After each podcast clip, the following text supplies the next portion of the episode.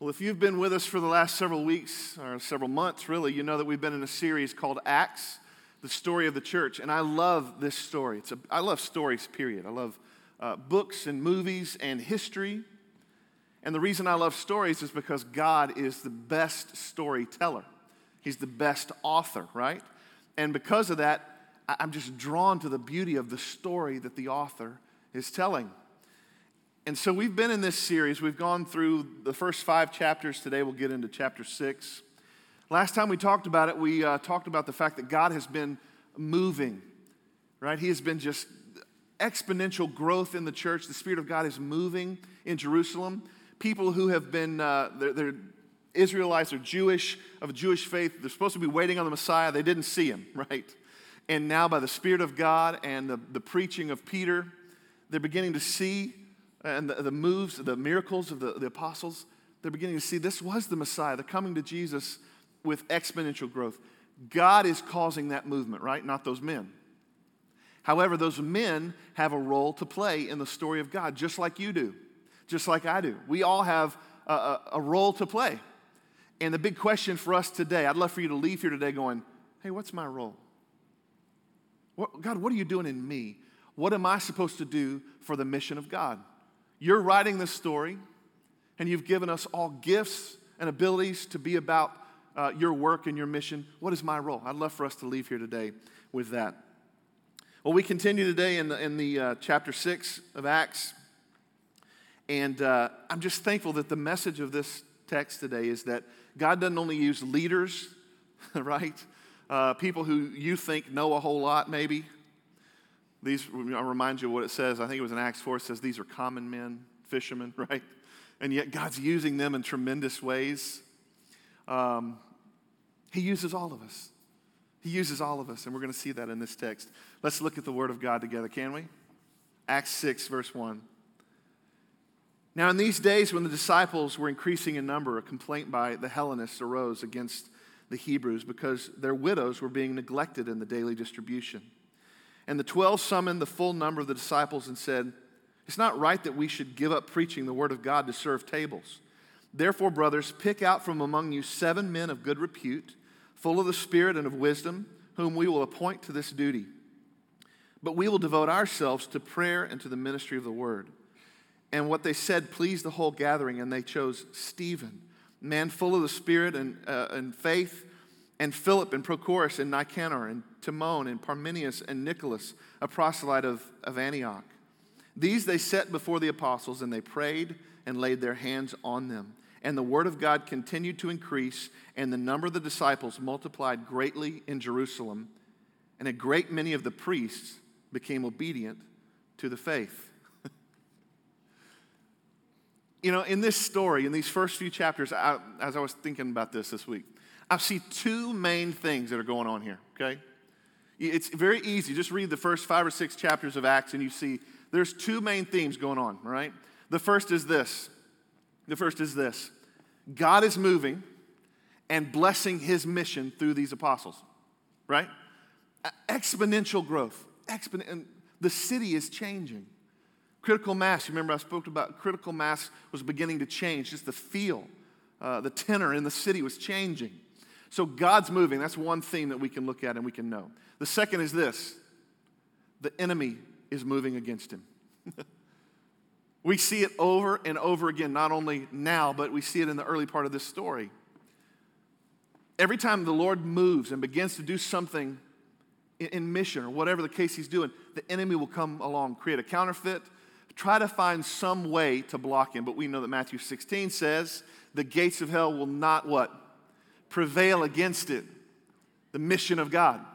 So we know that He wins. We know that He is a, a, a all powerful, amazing God. But the enemy's not happy about the movement that he sees. So he comes against the church. First point this morning is this the enemy will always resist and disrupt the movement of God. He will always resist it and try to disrupt the movement of God. Always. Count on it. You say, well, how do, have we seen this in this story? Well, let me remind you of a few things, okay? You remember uh, Peter's preaching at Pentecost. 3,000 people come to know Jesus, and then 3,000 people are baptized, right? It's beautiful. The Holy Spirit has, has literally just blown into the city like the sound of a, a mighty rushing wind, scripture says. It's this beautiful moment in the church, growth, beginnings.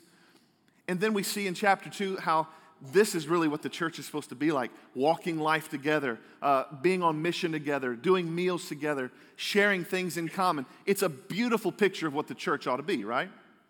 Right out of that scene, we see Peter and John going to the temple. And they're, man, they're focused. They know that the Lord's going to use them. And they, they come upon a, a beggar who's crippled. And they heal the beggar, right? They heal him, and people start taking notice because this man is uh, over 40, we know from Scripture, and he's been at that place begging for a long time. People know that he's crippled. And he's been healed. Like they knew that he wasn't able to walk, and now he can. You can't deny God's movement. And what happens? They get thrown before the Sanhedrin, and the Sanhedrin says, What are you doing? By what power and authority do you think you can preach at the temple? Right? And we see the first thing that the enemy has tried to come against the church, which is this persecution. He wants to persecute the church. And so we see that continue, right? They kick him out, say, Don't do this again. And, and Peter tells them, Hey, listen, you do what you got to do. I'm going to do what I have to do, right? We're gonna, we can't help but speak of what we've seen and heard and know. We will speak of Jesus. We will tell of his story. And so they do what? They go preach. They go back to the streets and they start preaching and healing people. And then they get thrown in prison, right? and the angel comes and releases them from prison. And after they get released from prison, the angel says, Go back and preach. And they go back and preach. And then the Sanhedrin gets frustrated. Well, they go back and kind of capture them quietly because remember, the feeling in the city has changed. Critical mass has changed. God is doing amazing work. Persecution is the first tactic of the enemy we see against the church. Well, then we see the second thing that he does. You see, persecution is something that the enemy does from without, from the, uh, from the outside of the church. The second thing we see that the enemy tries to do in the church is he brings sin from within the church, right? And we see the story of Ananias and Sapphira. And we know that what they were trying to do was fit in with a group of people. They wanted man's approval and not God's. It was more important that, that people accept them for being super religious super spiritual in some way, and so they lie about a gift that they give. And it costs them their life. It costs them their life. So we see one uh, a tactic of the enemy from outside of the church, another tactic of the enemy from inside the church. Well, what does persecution cause in the church? You know what? It causes fear. And that's the, that's the goal of the enemy. If I can make the church afraid, then they'll stop speaking the name of Jesus right? Well, the sin within the church also caused fear, a different kind of fear, though, didn't it? It was a purifying fear. It was a fear of a holy God, and it was a good fear. And it caused the church to sit back and say, we need to be authentic when we speak, when we live, when we give. Lord, help us to do that from what's real in our lives. It was an authentic, good fear. Well, here's the third thing we're seeing in this text this morning is also within the church. it's dissension, it's questions about the organization, and even worse than those things, because sometimes dissension's good, like we see in this case. But even worse than that, we see an awful thing in the church. Something that we see heartbreakingly this day in the church. We see prejudice. We see prejudice. Now, I don't know about you, but this week has been a very difficult week for our country. I spoke a little to it last Sunday. I was watching something, it was supposed to be something that was funny. It was a little clip from Saturday Night Live. I thought maybe I could get a little giggle in on something. And I ended up crying. I ended up watching this and thought, Lord, as this is where our country has come.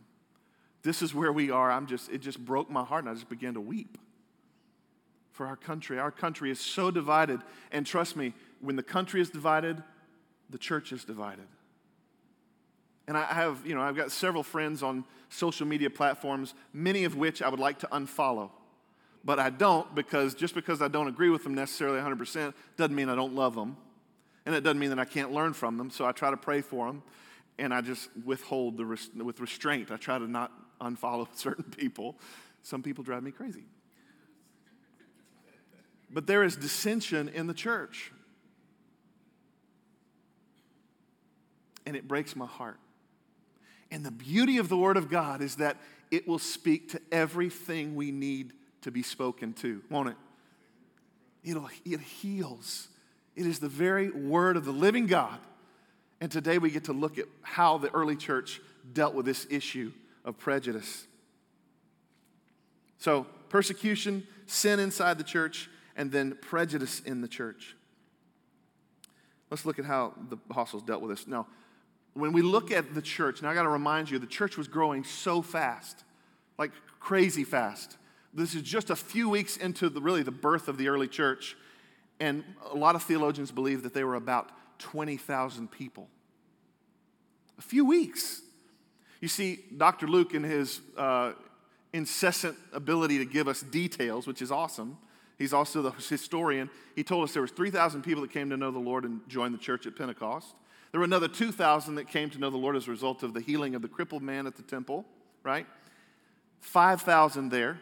Well, if they're married, that's 10,000. If they have any kids, we're talking 15 to 25,000 people in just a few weeks. And anything that grows, any organization, any church, anything that grows in that type of speed is going to run into some issues, won't it? It's not ready for that type of growth. It's not ready for that type of uh, situation. All the systems aren't worked out yet, and that's what we see. Things begin to fall through the crack, and worse yet, people begin to fall through. It's hard to give oversight. It's hard to make disciples. You see, a lot of people have come to know Jesus, but those are um, people who've been forgiven. They haven't been sanctified just yet. And so they're bringing sins from outside the church right into the church, aren't they? Because they haven't been taught, they haven't been uh, discipled yet. And I don't know if you've noticed this or not, but the church and ministry in general is messy. Did you notice that? If you've been inside a church or, or, or inside the ministry aspect to see it all, man, it's messy. And you know what? It should be. If you go to a church, if you've been to a church and it is pristine, there's no one walking in that church that looks like they just came off the street, or maybe they, they have, don't have as much as somebody else, or they just, they're different. Or maybe the service just goes off without a hitch, or it's just, there's absolutely nothing. It's almost, it's strange how perfect it is. I'm not sure that that's the best representation of a church that's growing. We got stuff happening all the time, right? We, we don't, half the time we forget offering. So we mess up all the time. And I will say this we're growing. Praise God, we're growing. Uh, we, we started, uh, Lori and I came back in October, not even 11 months ago. Our church has tripled in 11 months. We are caring for you. Praise the Lord. Uh, we, don't, we don't clap because of, of something that somebody's done. Again, just as this word says, this is a movement of God. Man has nothing to do with man, right? So God is doing a work. He is causing a mission, He is blessing His mission. We're caring for about 175 people right now at, at South City. Uh, and as a result, we're running into some systems issues. we're running into some things falling through the cracks, and we're trying to shore up where some needs are with leadership and leaders. And so you'll hear more about that in just a little bit, but God is growing, God is doing the work. Now let's take a look here for a second. Who are these people that are being overlooked? Bible says they are Hellenistic are Hellenists and they're widows. What does that mean? Who are they? Well, you remember back a little while ago, we taught on uh, the last phrase in our vision statement that says, for the good of the city. And I used a scripture reference from uh, Jeremiah. And I talked about, you know, uh, Babylon came into Israel and they took back the best of the best. Leaders, they took back artisans, craftsmen, uh, all these great people. Thousands of people end up in Babylon. Well, over the centuries, those Jews retained their faith, but their culture changed, which was exactly the plan of Babylon, right? To change, for them to forget their culture. But by God's grace, they remembered their faith. And so they kind of sift out through the known world, and some of those people end up uh, as what we call Hellenists. They, they speak Greek. They may not even speak Aramaic or Hebrew anymore, but what they look like is they look like Greeks. So they, their culture is different than the Jews, their language is different than the Jews, everything about them looks different, feels different. And guess who the Jews didn't like? The Greeks. So even though they looked like Greeks, they had a faith, a Jewish faith. So what happens is they come in to celebrate Passover, to come celebrate Pentecost. The Lord begins to move. He's doing this movement, and they get swept up in this beautiful moment of God doing what only God is, can do, right? And so they stay. And then what do we do? We bring sin from outside the church right into the church, which included, in this case, prejudice. So these leaders of some kind are supposed to be handing out food distribution, and they get to the Hellenist widows and they just overlook, they pass them over because of prejudice. It's an awful thing. Uh, the Hellenists would have been like second class citizens to the Jews. But the beautiful thing that we see, the apostles are going to uh, deal with this in a genius way. And as leaders, if you're a leader of anything, and I hope most of you are, you need, we need to learn from this lesson of leadership that we're going to see today. The apostles show us this everyone, I'm speaking to all of us, everyone has a role to play. Every single person has a role to play. Let's look at it. Acts 6 2. And the 12 summoned the full number of the disciples and said, It is not right that we should give up preaching the word of God to serve tables. Now just think about this. They summoned the whole group. Hey, we're going to just call a quick meeting together of 20,000 people. Can you imagine that? It just frightens me even thinking about it. I've been to some big meetings. That's a big meeting. But yet they wanted the voice of the entire congregation and they wanted to signal the turn. That's a phrase Daryl uses all the time, and I love it. They wanted to signal the turn that there was some organization coming, and they wanted them to be uh, aware of it. And you know what else? They went to deal with the problem head on. They went to deal with the problem head on. And it's not that the disciples weren't willing to serve, they, they had been serving. But they realized, you know what, if we continue to do some of these things, we can't do the main thing that God has called us to do, which is to preach and to pray. That's the main thing He wants us to do, and we're responsible to do it. And so we need others to lead. We need others to serve so that we can focus on the main thing. I, I sometimes help at our food pantry, which, by the way, is going to take place tomorrow night. And if you want to come help, we actually need some help tomorrow night. Come about 5 o'clock, and we'll feed people about 6. We'll give them groceries there are times at food pantry i'm over there i'm helping with the stuff i'm loading the deal and we're putting food in the baskets and it's, it's awesome.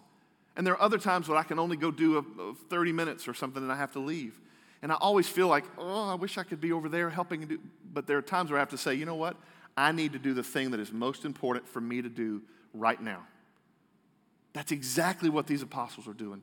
The most important thing for us to focus on is the ministry of the word of god.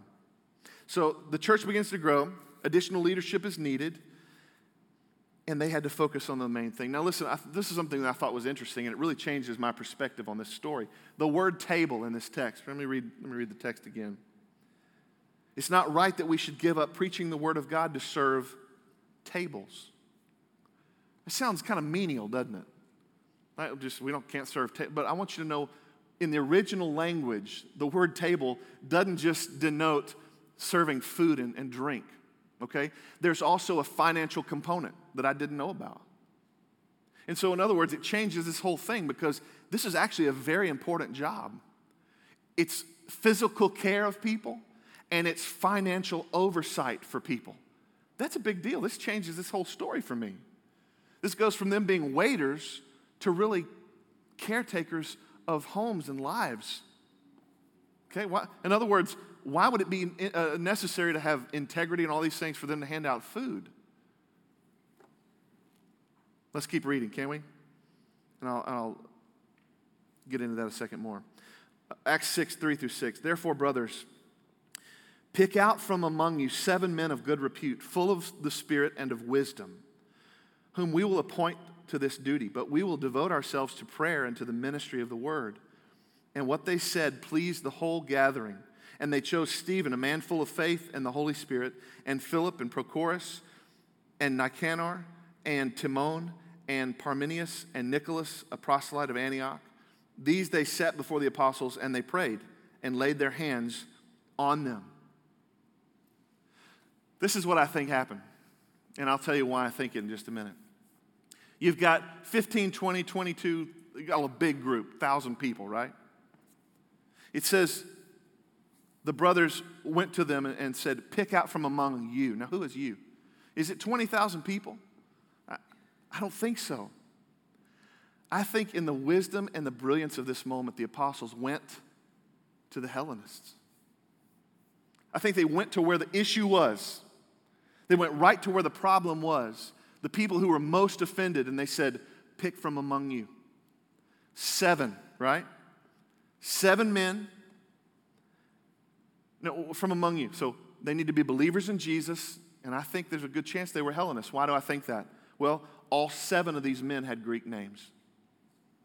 All seven, right? They need to have a good reputation, which means they need to have integrity, be above reproach. They need to be trusted with large sums of money.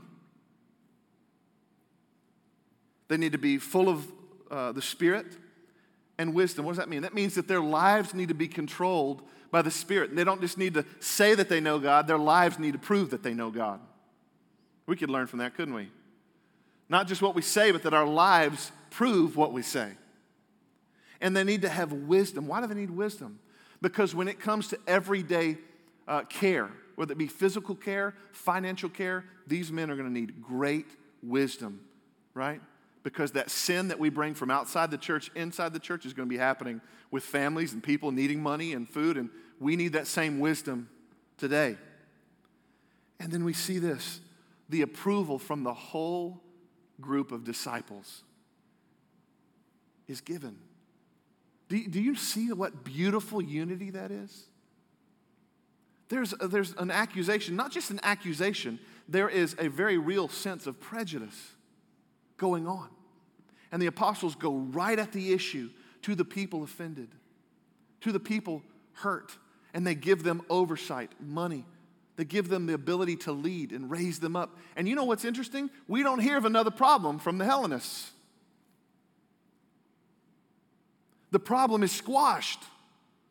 It's over. It's ended in such a beautiful way that now the church, the whole church, gives approval and says, let's keep going. And the enemy's like, oh, dang it. Right? The enemy wanted to see this shut down the church or be a roadblock, and it wasn't. Through the wisdom of the Holy Spirit and the love and care of these apostles, we see this taken care of. And then we see something interesting here. It says that they're brought down before the apostles, these seven men, and they lay their hands on them and they pray for them. Now, you know what's interesting? This is the first time we see this happen. Isn't that neat? Again, I love history. Uh, very often, uh, we bring people to the front of the church. We lay our hands on them, we pray over them. Do you know what we're saying? The same thing they were saying, which is this what you're doing up here is the fact that you have significance. There is something significant that you're going to do, and we as a church approve and affirm what God is doing in you. We lay our hands on you and we pray for you and we send you out. It's the same thing they did, and this is the first time we see it happening in Scripture in the, in the early church. Now, the move of the organization, uh, this new piece of organization that's taking place in the church, it helps free the apostles to do what's the main thing, right? Focus on the word, praying, focus on the ministry of God. Now, listen, I couldn't help but look at this this week and see so many parallels with where we are as a church. So many. Um, not quite 20,000 yet, but you guys keep showing up, all right? Um, maybe next week. But I see, uh, I see issues coming up with us. Growth causes problems. I'm, I'm not really a gardener, so I won't um, disappoint the real gardeners in the audience and call myself a gardener. I have a little garden, a little raised bed. And uh, I love it when the first of the season happens because I plant my I plant way too much stuff in my little space because I want a million things coming out of it. But I plant all this stuff in there and it looks awesome, right? And I'm like, I feel really good about myself, though I probably spent so much more money than just going to the grocery store and getting some tomatoes. You know what I mean? I don't know what it is. Anyway, it begins to grow, and I begin to realize there's problems when things begin to grow. Animals begin to come and get stuff, and it just drives me nuts.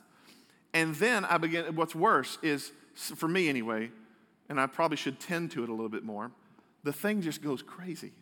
The garden just gets overgrown, and I'm like looking from inside the house under the you know the blinds like is there, are there some, i'm sure there's some jungle animals in there because this is overgrown and crazy things uh, get issues begin to happen when things grow right and we got to deal with them well one of the things for us is this you may know, and, and, Larry was up here. I love Larry. I love you too, brother. And I love what God is doing in you. God is doing a work in Larry.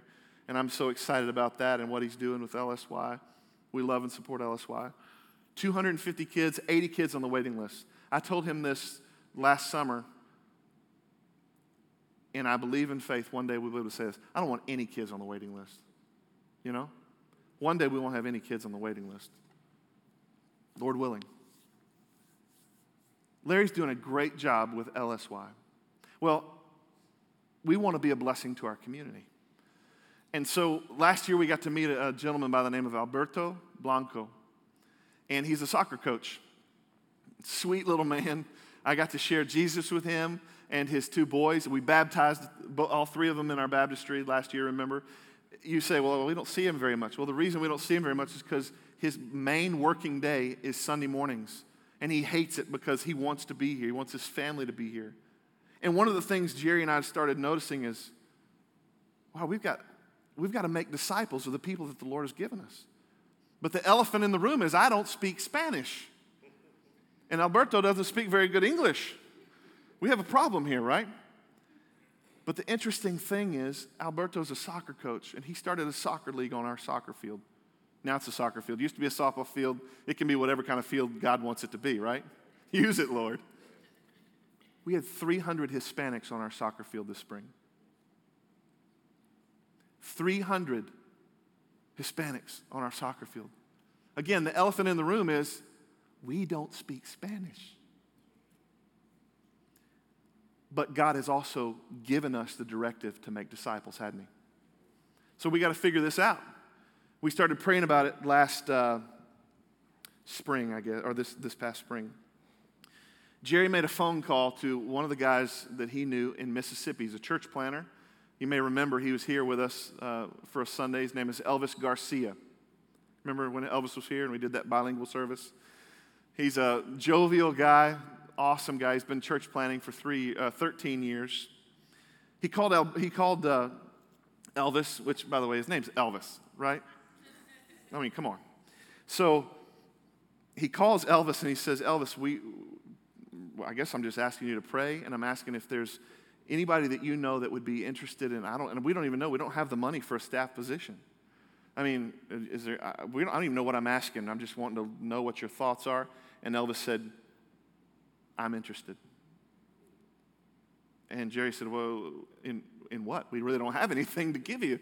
I'm just calling to, I mean, and Elvis said, Listen, I've heard of what God is doing at South City. I want to be a part of it. Can I come and visit? That Sunday was a result of that phone call. Okay? Um, well, I want to show you a little video and uh, give you some information and some news this morning. So let's watch this video, and it'll give you a little bit more information on where I'm going here.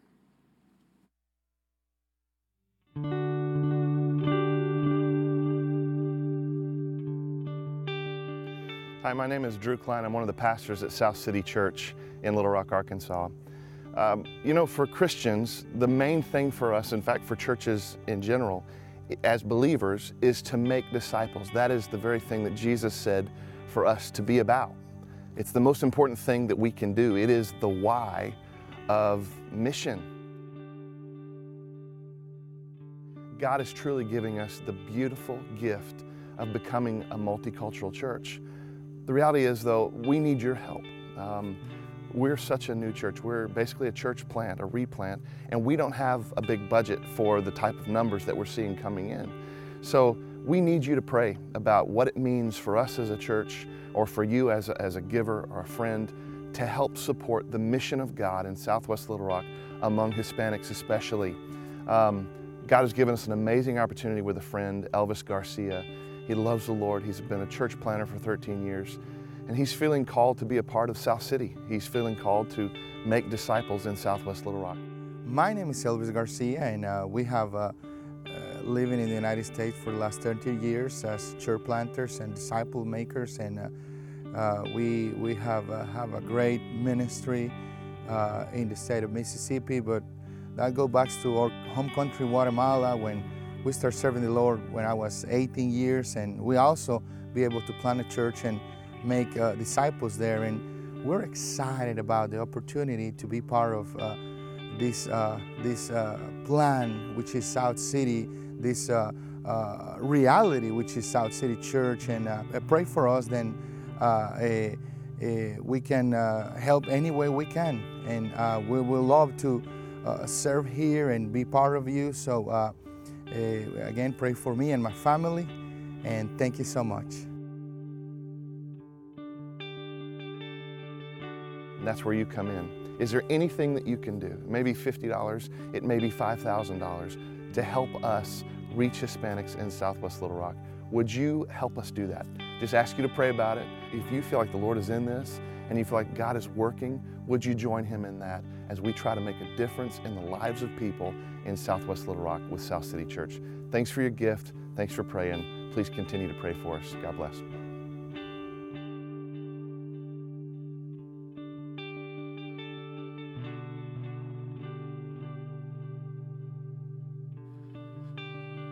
As I told you, this ministry initiative is not in our budget. It's not represented in our budget. We just started a budget for July all the way around through June. This need is not represented in that budget. In fact, um, you know, we're praying in faith that God will help us to meet that budget. And you guys have done great. July was amazing. In the middle of the summer, we almost met budget in, in, the, in July. It was amazing. Thank you. And we didn't feel like this is something we needed to adjust our budget we felt like maybe this is just something we needed to see if the body of Christ would help us raise. And so, what we're going to do is we're going to put this video on social media starting today. And this is what we would just ask you to do. And this, this is what it comes down to. This is a step of faith for us, okay? You remember when we did the Why series? I said everything we do as a church, every penny we spend, ought to be filtered through the why of mission. Why do we exist as a church? To make what? Disciples. And so I just held that up and said, Lord, we need to make disciples of these folks that are coming to our, to our property, to our, uh, they're part of our church in ways. How do we do that? And I just feel like this is what we need to do. So we're stepping in faith. And you know what? It's a little uncomfortable, I'll be honest with you. And I started thinking, you know, that's probably right about where we need to be. Uncomfortable enough to trust that if we can do this, we'll get to see God do what He does, which is make a way. And I know He wants us to make disciples, right? So, this is what we would ask you to do continue to give of your tithes and offerings, just like you've been doing. But if you can give to this need above and beyond that, we want you to do it. And how, this is how to do it.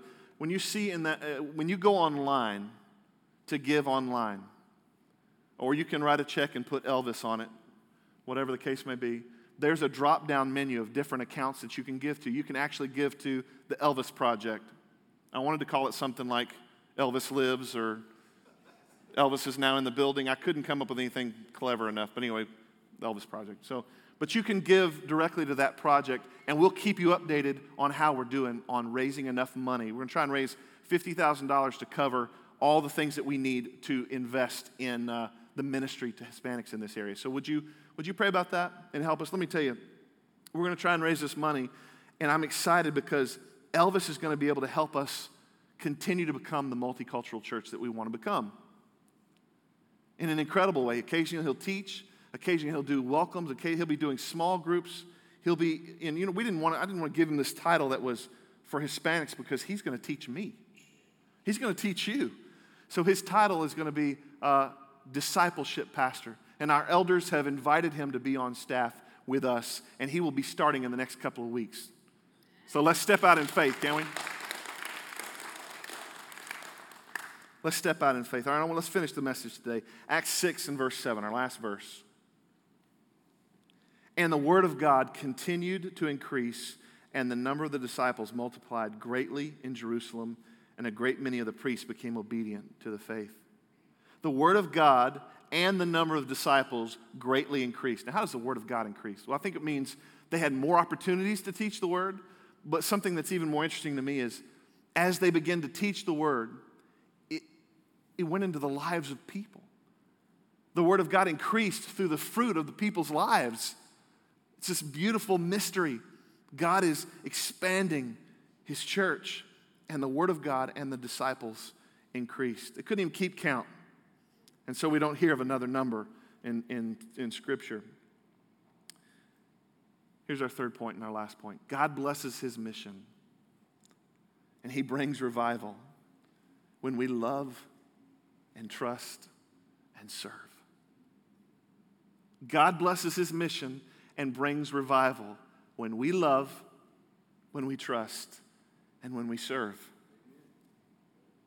You see, those that had a complaint, that had a, a legitimate complaint, the apostles, they didn't say, Yeah, we'll get to that at some point. There's 20,000 of us, man. Come on, it's going to happen sometimes. They didn't do that. They loved. They said, If one of us is hurting, then all of us are hurting. And they went right to the issue and they made a change to bless their work to give the word and to bless the people that they're serving. They loved, they trusted. They trusted these men and gave them oversight of finances and food and everyday needs. They trusted. And then the men, the men who were called out, those seven men, you know what they did? They didn't just say, Well, I, I didn't really want to do anything. I just wanted to make a comment about right? We don't see that. There was an issue here, a massive issue. A complaint was raised, and then you know what happens? The people choose seven men and they step up and they serve. We have to love. We have to deal with issues, whether it be prejudice or some other disruption that the enemy would bring against us. We have to deal with it in love. And I'll say this again, and I'll continue to say it. God created every one of us equally in the image of Himself. To say that one people group, one race, one color is above another is the dumbest thing I've ever heard in my life. Because God has created us equal in His image, in the beauty of His image. And anything contrary to that is evil and demonic. And so South City Church will always make sure that there is a, a proclamation from who we are that says, we will love all people, right?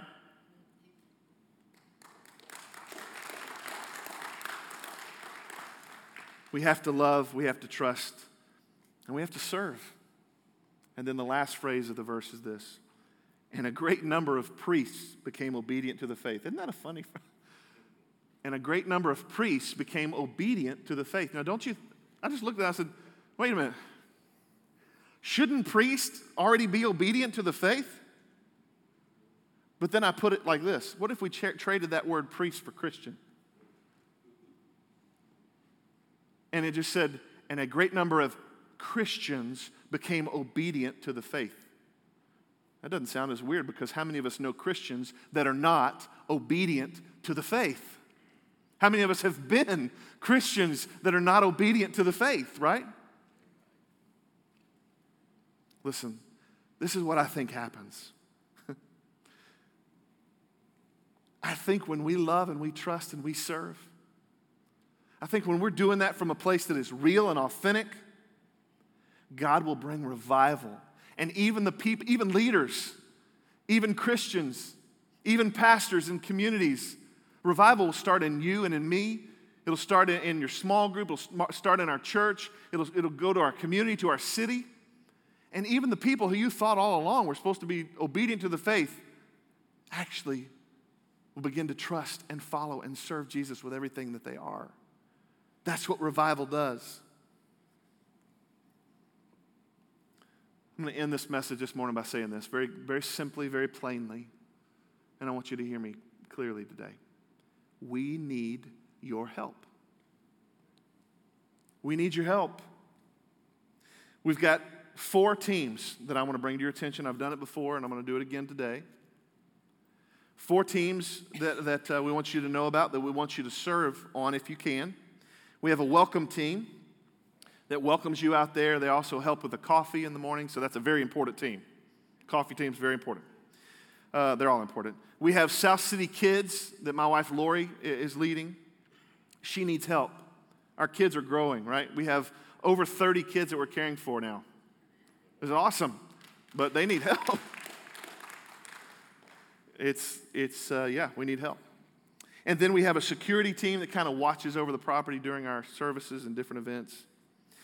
And we have worship team, a worship team that serves on stage and off. We have people who are doing lyrics and lights and sound and video, and we need help in each of those positions.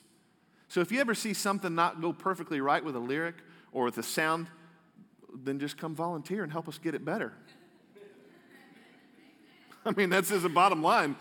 Help us get it better. This, this place is not going to get better watching. It's going to get better with you coming and helping make it better.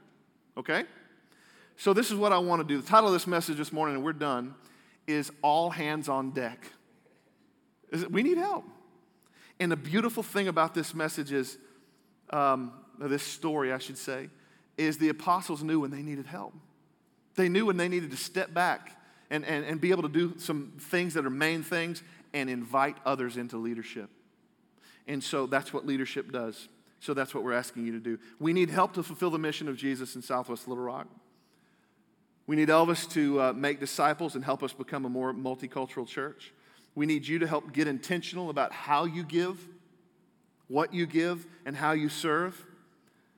And this is my last phrase we need you to join us. We need you to partner with us.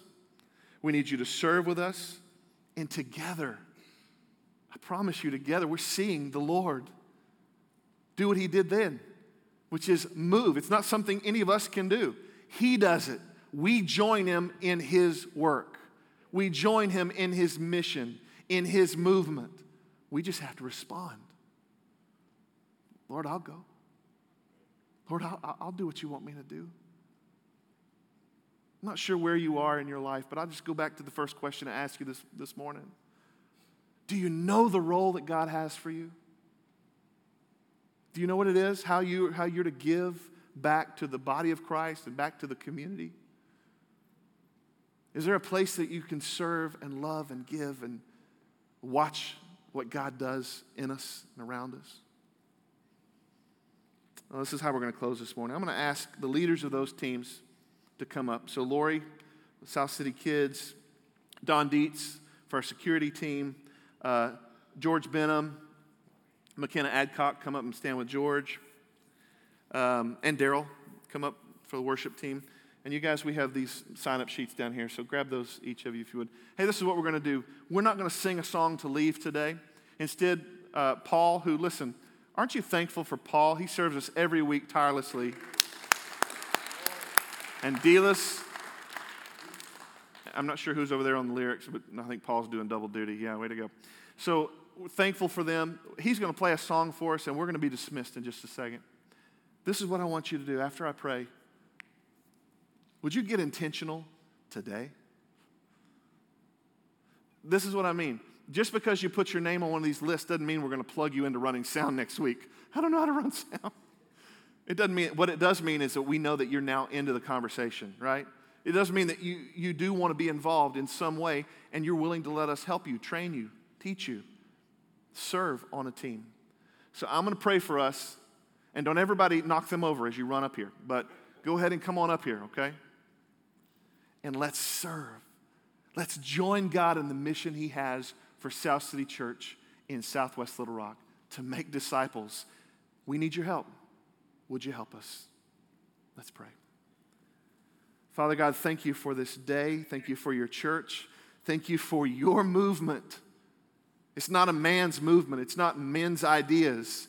God, you are at work and you are moving among us.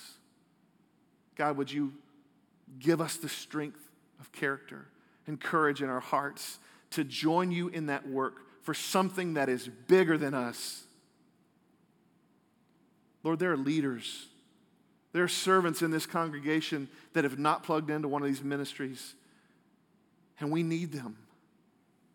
So, God, would you, would you place on their hearts where to serve, how to serve, and then would you help them to know we're going to be sensitive to not overwhelm their lives, serving in kids or in worship. We're going to care for them and care for their souls, but we're also going to ask them to step up, and we're going to challenge them to do more for your kingdom for your church and for the mission that you have us on here together at South City Church. God, I pray for our country. I pray for the Big C Church, that we be united by the blood of Jesus and reminded that we are equal and one in your beautiful image. And may we be about bringing peace to this world and joining you in this mission to make you known in this church in this community, in this city for your glory. In Jesus' precious name, amen.